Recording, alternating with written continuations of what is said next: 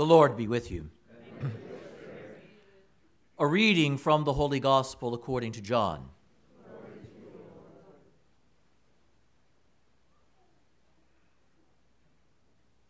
Jesus said, My sheep hear my voice. I know them, and they follow me. I give them eternal life, and they shall never perish. No one can take them out of my hand. My Father, who has given them to me, is greater than all, and no one can take them out of the Father's hand. The Father and I are one. The Gospel of the Lord.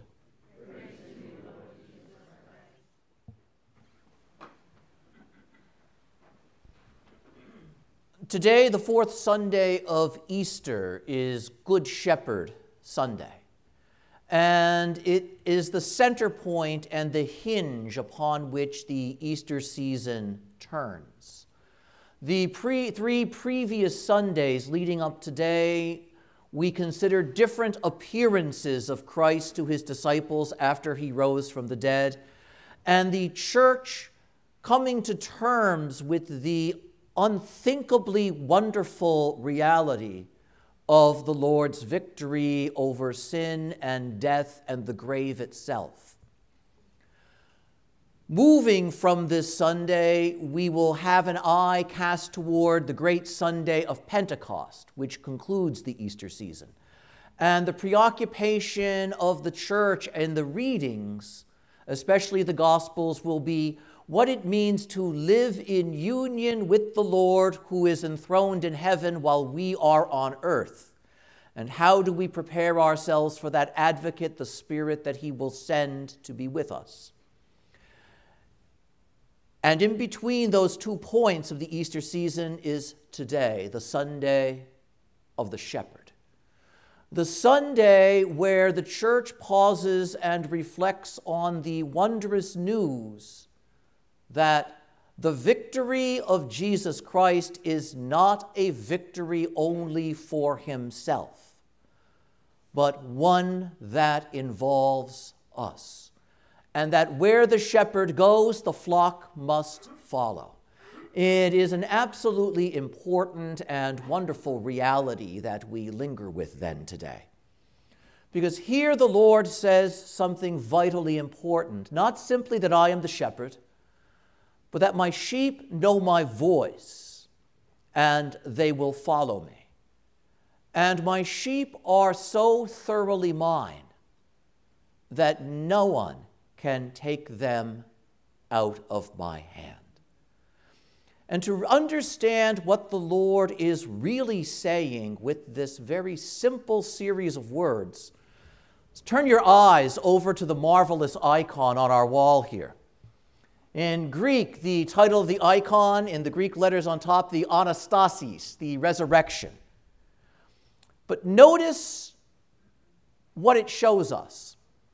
It shows us here the Good Shepherd who has laid down his life for the sheep on his cross and who goes seeking the lost sheep even into the grave. And so, this is Jesus after he has died on the cross in the divine glory of his risen life.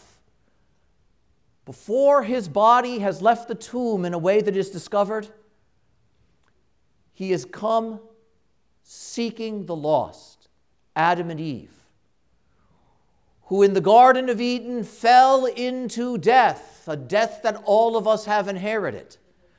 And here the shepherd seeks into the grave for those who are lost. And note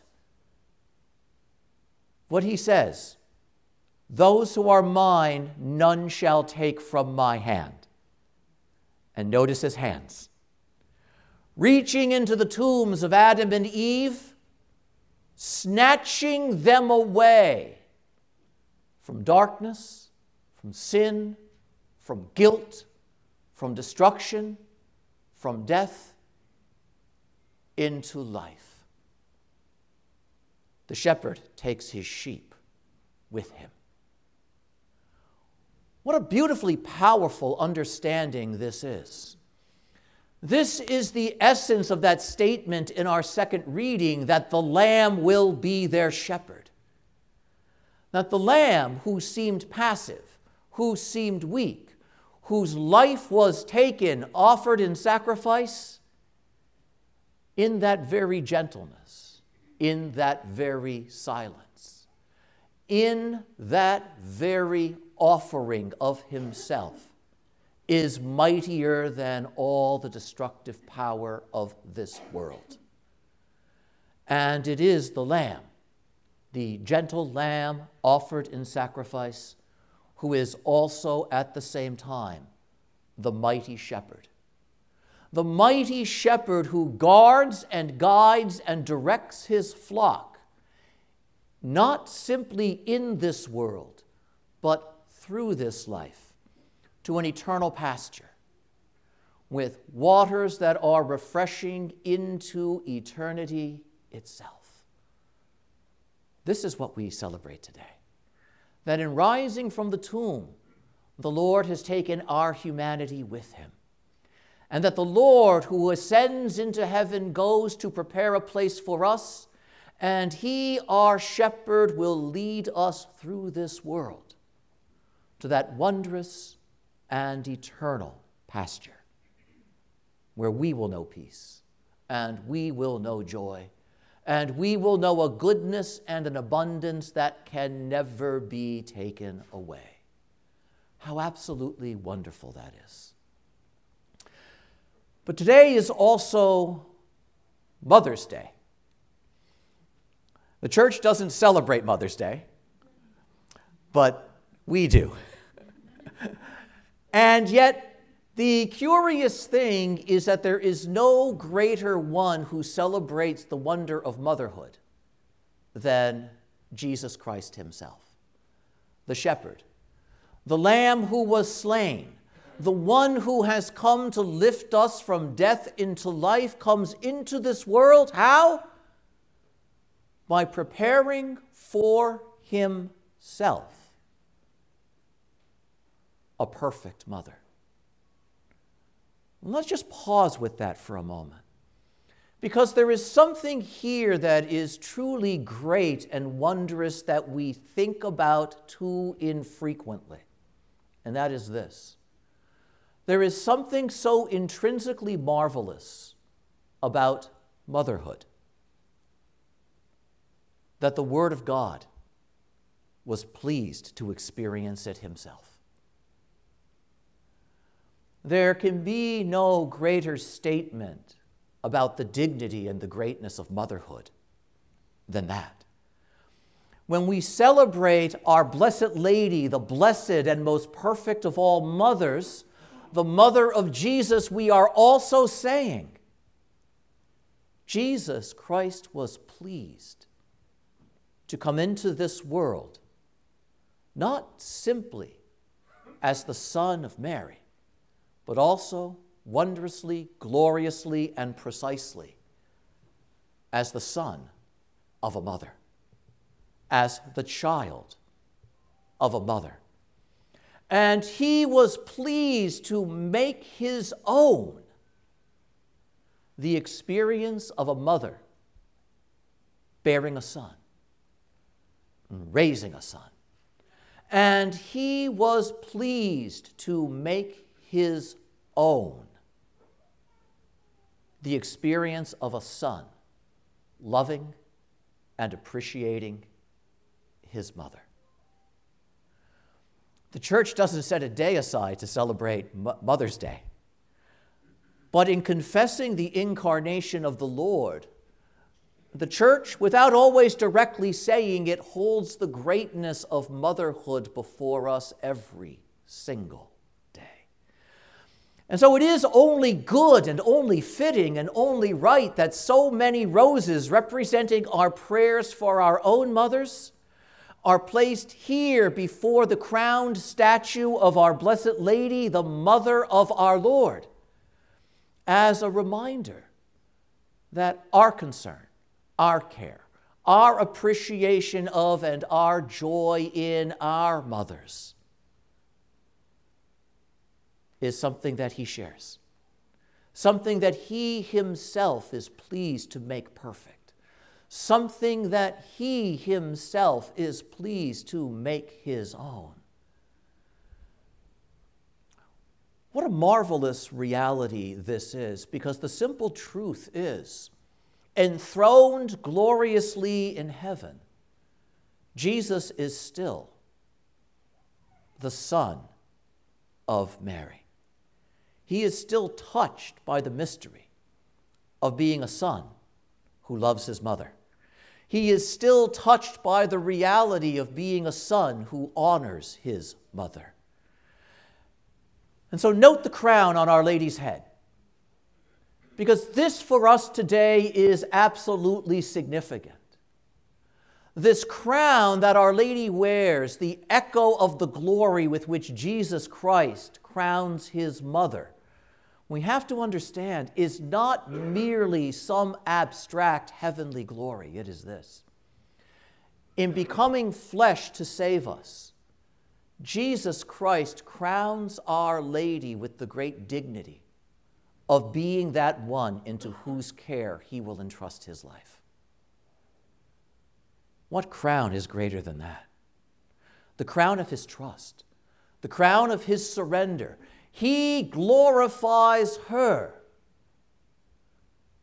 by placing his life completely into her care. And he continues to glorify her and honor her by means of all of the prayers that he is willing to answer by means of her intercession.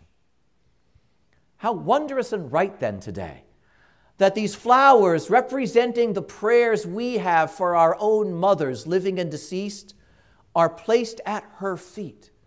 So that as we turn to our Blessed Lady, honoring her motherhood of Christ, we also call out to her on behalf of our mothers and on this day, on this day where motherhood is celebrated. Do we dare think that the best son of the greatest of all mothers will not hear those prayers? Will not answer those prayers today? And it is absolutely wonderful that we have the opportunity, albeit indoors because of the high winds, to be here at this shrine, this garden, dare I say, this pasture, dedicated in honor of our Blessed Lady. Because the simple reality, my friends, is this if the Lord is the Good Shepherd, and in fact He is, and the Good Shepherd cares for His flock, tends His flock, leads His flock to a place of refreshment, how does He do that?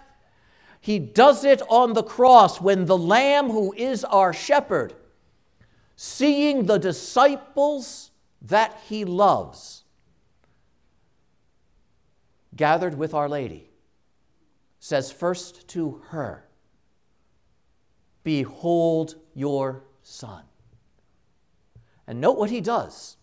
On his cross, he cares for his church he cares for the disciple, in fact, the disciples that he loves, by sharing the gift of Our Lady's motherhood with them. And she is that great and privileged way by which the shepherd cares for his flock, settling those lambs that he himself loves into the maternal care of Our Lady. And then he says to that same flock that he loves so much, Behold your mother and mine, my mother, now your mother too. And the wonder of her motherhood that I have been pleased to experience myself, I now give to you. Settling his flock, settling his sheep, literally in the pasture, the garden, near the flowing streams of grace of her maternal heart. How wonderful then that we can reflect on these things, literally, in a place so beautiful and so wonderful as the shrine, whose exterior beauty, the beauty of its gardens, the sound of the birds, even the sound of the water in the fountains on the property, echo that beautiful scripture verse of where the shepherd will lead his flock. And we see a certain fulfillment of all of that in the heart of Our Lady, the Blessed Mother, the most perfect of all mothers. And in recognizing that, we who honor her by placing before her these roses, place not simply beautiful flowers, but we place these roses as signs of that other care that Christ has for us. The way he offers his grace and his goodness to each and every one of our families. It is not merely an offering of flowers that is before Our Lady today, it is an offering of gratitude, an offering of thanksgiving and offering of goodness and offering recognizing the great dignity of motherhood by which each of us has life, the great dignity of motherhood which Christ Himself is pleased to experience and rejoice in. These are also then the roses of that affection of sons and daughters for the Blessed Mother, our mother, and of sons and daughters for those many other particular mothers whose presence in our lives has such a great importance.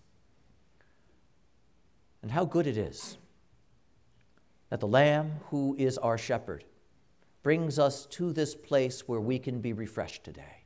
And that is what will happen in a few minutes.